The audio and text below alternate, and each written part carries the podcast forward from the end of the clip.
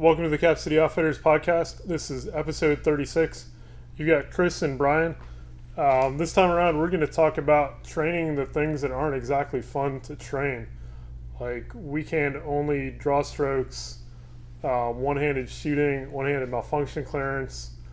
Um, yeah, just stuff that isn't sexy, that is generally kind of slow when you go to do it for the first, I don't know, 200 times. Yeah. Um, but when you you actually have to do it in a real life situation, um, that is not the time to figure out how to do it. So, Yes. So, um, Wolfie talks about training your goats at the gym, doing things you don't like to do. What things are you really bad at? What things should you be working on because you're really bad at them and you don't like doing them? Um, so, this is kind of the same topic. This is training your goats, but on the range. Or if it's defensive tactics, empty hand stuff, if that's your thing too, maybe there's stuff there that you're not good at either. Um, so we, we recently had an opportunity uh, with one of our training groups to do some one-handed shooting, um, just one-handed shooting around barricades, intermediate distances, not ridiculously long distances. we're between like about 10 and 15 yards. Yeah, um, did some did some one-hand shooting, uh, and and then threw in some additional stressors uh, like you know having to simulate dragging around you know maybe somebody who's injured or keeping somebody in check with you who you're responsible for, or something like that. Uh, so you know you were tied to one hand. Um, these are things that probably should have been a little bit easier than they turned out to be for for a number of us. Um, and so you know there's there's in addition to that we've had a couple opportunities to do some timed and untimed drills shooting for groups on B8 targets on with bullseyes at, at, at longer ranges, 25 yards, things like that, and shooting some strong hand uh, or both hands, strong hand only, weak hand only, etc. And and and so I've had kind of some some things shoved down our throats that maybe we're not as good as we think we are when as soon as we let go with one hand or the other. And so you know that kind of brought us to this point, and and a lot of our experiences, recent experiences, are what lead us to to share some of these things. Um, one of the drills, 25 yards, uh, 10 shots both hands, reload 10 shots strong hand, reload 10 shots weak hand, 90 second par time, which is all the time in the world to do that. Maybe it's a 60 second par time, but it was still lots and lots and lots and lots of time on a B8 target at 25 yards. Um, I won't sh- share my score with you because I'm repressing that memory and I can't remember it anyway because I don't want to. Um, and then and then doing some of the drills we've done here recently, and it it really is an eye opener. Training one hand, just shooting the gun. That's not getting into drawing the gun, manipulating the gun, and getting the gun turned around, doing uh, malfunction clearance stuff like that. So. Um, having done a few of these things, you know, the the most recent experience with this actually was a little better than the previous two, having done it enough. But it, it also has forced me into the mentality of doing some dry fire one-handed. Um, all things you can do at home. I know we talk about dry fire; it's not sexy, it's not exciting. Uh, but I'd done a little bit of dry fire in between because I felt like I'd embarrassed myself, and Yeah. uh, and and it and it it makes a difference fairly quickly. Just tracking the dot, tracking the front sight, getting that dry fire in.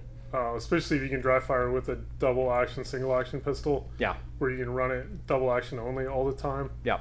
Um, getting that weak hand you know, trigger press uh, makes a big difference. Yeah, yeah, absolutely. So yeah, so you know we're talking about training your goats, doing things you don't like to do. Um, weak hand shooting. uh, Um, to be honest with you, I, I don't do. One of the things we had an opportunity to do was shooting left-handed with both hands. I don't ever shoot left-handed with both hands because my assumption is if if I can't use my if I'm shooting with my left hand, it's because my right hand doesn't work. Um, so I'll you know that that wasn't really a big part of it, but um, getting Well, in the trigger. hon- and honestly, you know, switching hands with the pistol, uh, I think there's more of an issue with potentially dropping the gun or fumbling the gun um, than just moving the gun over an extra couple inches to take a you know a shot around the left side of a barricade. Yeah, and it's and it's not you know if you're going to train to it and do a lot, a lot, a lot of reps to be comfortable with that. If you're a competition shooter, um, and and that's going to make a difference for you, that's fine and dandy. Um, in the real world, the, the the transitioning from one hand to the other to shoot for no reason other than you want to shoot with the other hand is is one of those things that's kind of like doing a, a reload with retention. Um, you need to practice it a whole, whole, whole lot before things don't go sideways under stress. So, you know, bear that in mind as you're pushing into that realm. Um, but yeah, so I, like I said, over the last month or so, we've done a number of these iterations, and I and I had forced myself to do some dry fire, both hands, single hand, and it made a huge, huge difference. Um, but definitely training to your goats. Uh, one of the things we're looking at doing here coming up shortly is, if I'm not mistaken, some iron sight rifle stuff. Yeah. So same kind of conversation. Um, you know, I, I, can blame my poor eyesight on you know how I love the dot and why I'm going to use the dot on everything I can. But there's a certain reality check that made by man runs on batteries might fail at some point. So. Or um, the gun I may find may not have a dot on. Bingo, that too, that too, absolutely. Um, you know, so so yeah, um, if you're a, somebody who's running a dot on everything you can possibly run a dot on, training your goat, maybe finding that front sight a little bit here and there. Um, you know, doing those single-handed things. It may be, um, you know, it may be deadlifts in the gym, it, whatever it is. But you know, if you're looking for kinks in your armor, the way to fix kinks in your armor is to actually find them, admit that they exist, and then do something about it. And, and like I said, that's something I kind of had shoved down my throat over the last month, and, and I chewed on it and swallowed it and didn't like it. So now we're doing something about it. So, yeah. Yeah. Yeah. One of the other things, you know, especially from a concealed carry standpoint, is thinking about what happens when your strong side is injured. Yeah. Uh, I've seen a couple coworkers recently that, you know, literally walking down the sidewalk, um, tripped and came down wrong, and all of a sudden they're in a sling, you know, for a couple weeks. Yeah. Uh, so just you know, being clumsy um, not even you know trying to do something on the range or you know in a in a gym or whatever, but just you know kind of like life happens.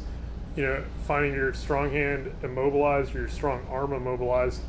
You know, are you ready and prepared to run? You know, an, an offside or weak-handed setup. You know, from holsters, mag carriers, um, down to you know the skill set of you know, how do I get the gun in the fight? Because um, yeah. now you definitely look like prey to people that are looking for weaker people to prey on. Yeah, and and as somebody who's you know worked at or, or you know run a training facility and shooting range and, and then been in this industry, um, you see customers come and go. You know, uh, shoulder surgeries, rotator cuff surgeries, things of that nature. Um, you know, it, it, it, really, I don't think it's terribly unreasonable to think about going out and buying a left-handed holster. Um, it, you know, finding one is not the easiest thing in the world. Um, but we do we, we, we have a guy, um, Sidearm Solutions, uh, the guy who makes our holsters for us, um, is actually a lefty himself. And if you're looking for a holster for a lefty in a, in a, in a common make and model of firearm, uh, Jed can probably get you squared away pretty quickly. Um, but yeah, like I said, I, I, keep a lefty holster around. It's I, have always thought of it as more for something if I'm taking somebody new to the range, maybe they're a lefty or you know, or mm-hmm. having that spare holster going in a training environment where there are a lot of extra people around just kind of playing the yenta, the mother hen thing. I always like to have extra crap. Um, yeah. But that's actually a really good idea is to get out, maybe get some reps lefty, draw on the gun too, just so it's not a totally foreign thing when it does come time to actually utilize that skill. And you know, the thing with lefty holsters is they they typically aren't a I need this, you know, right now. Um, it's typically like a two to three week conversation getting one. Yeah. Yeah. Um, and in that situation, I really don't want to be you know, without my gun for a couple weeks. Yeah, or or having to draw it with my left hand from a right side holster, turning the gun around, etc., under duress, um, which is just just seems like a recipe for a bad day. Yeah, just a lot of extra complications in draw stroke. For sure, for sure. Um, also, you know, how do you carry your spares? You know, spare mags and stuff like that. Um, there's some complication there too. So if you're doing your one-handed training and you had to switch a mag carrier to the other side, it probably wouldn't be such a big deal but I don't want to figure that out for the first time. Yeah, or you know, in that situation, I might want my left my mag carrier still on my left side. Yeah, yeah. Because um, I'm realizing my right hand is not going to be very helpful in reloading yeah. the gun. Yeah, but you can stow your gun in your sling. There you go. Right. So, or you could carry your spare mag in your sling, and no one mm-hmm. would ever know. Oh yeah. Yeah. See, just an idea, guy. Here to mm-hmm. solve problems. Uh, one of the other things you know to think about with you know, being one-handed uh, in a injured situation is using medical gear. So can I yeah. apply a tourniquet? Um, can I pack a wound? Um, can I do that on myself or on somebody else when I'm down to one hand? Sure. And then be able to get to you know that med gear wherever you keep it stashed on your person. Yeah, and that, and I would also say you know as you're looking at this, you know th- th- that's not a kind of a question to ask to the ether. Um, that's that's actually something that if you haven't done it, you don't know if you can do it. If you don't know if you can put a tourniquet on yourself or someone else, left-handed, one hand only, um, you know, thinking about whether or not you can do it, it's not going to solve any problems. You should probably try it once or twice. Um, packing a wound and doing some of those other things that we generally think of as multi-hand dexterity things. Most of us probably have tried to apply a tourniquet with one hand at some point or another, but I don't think I've ever tried to pack a wound with just one hand um, or, or, do anything else more technical, apply a chest seal, heaven forbid, an NPA or a nasal pharyngeal mm-hmm. airway or something like that. Um, you know, so maybe you know getting out and training some of those things as we, we do the injured shooter stuff with guns. Um, you know, a little more you know often, but I don't know that I've done injured shooter with med gear other than a tourniquet. Yeah. So, you know, some of those things might be interesting. Maybe we'll ping some of our, our, our med gurus and ask them, you know, hey, are there any cheats, any techniques, anything like that? And does anybody even look at it from that perspective? Um, because a couple of our guys who teach classes for us um, are Purple Heart guys. They've been out there in the real world and had bad stuff happen. And, and you know that might be something to consider too that you may still have to render aid if you're able. Yeah, you're yeah. still you're still in the fight until yeah. you're not in the fight. Exactly. So yeah, so just just some things to chew on that have come up here recently for us. Yeah, and then to add to that, you know, doing weapon um, malfunctions with one hand. Yep. Um, be that double feeds, um, stovepipes, magazines that no longer work. Yeah. Um, yeah, heaven forbid, like a bolt override on an AR because that is extra fun with one hand. Yeah, that's ugly. So. Um, and those are all things that, again, you know, the time to figure out how to solve them is not when you have to solve them. Absolutely. Um, and as, as a, a, reference source for that, um, Will Petty, Chase Jenkins, um, have some videos out there. Um, the, the tennis ball stuff that we talked about previously, taping up a hand, but maybe still using the bump or the nub or whatever you can use to do your thing. Um, but you know, all, all those things are definitely doable. So just trying to go into them blind would suck. Yeah. Yep. trying to think, that's actually one other thing we we experimented with that a couple years ago with uh, goggles. Oh, yeah, yeah, the blind thing was was really ugly. Was yeah, that taking, toothpaste or what was that? What we did? I think there's something smeared on safety goggles, so yeah. your your vision was definitely obscured. Um, there was maybe like a little window you could look through. Yeah. Um, but looking at you know what happens if your strong side eye gets taken out, you yeah. know, are you able to switch over your your non-dominant eye? How does that work out? Yeah. Um, and feel know. your way through your med kit too. Yeah. So just some things to play with. Um, yeah, we're gonna keep this one a little shorter. Uh, thanks for joining us. We're Cap City Outfitters on Facebook and Instagram. Uh, you can see, find us on the web at capcityoutfitters.com. And we're in Hilliard, Ohio, 4465 Cemetery Road. Uh, stop in and see us. If you got any questions or ideas for future podcasts, please send them our way.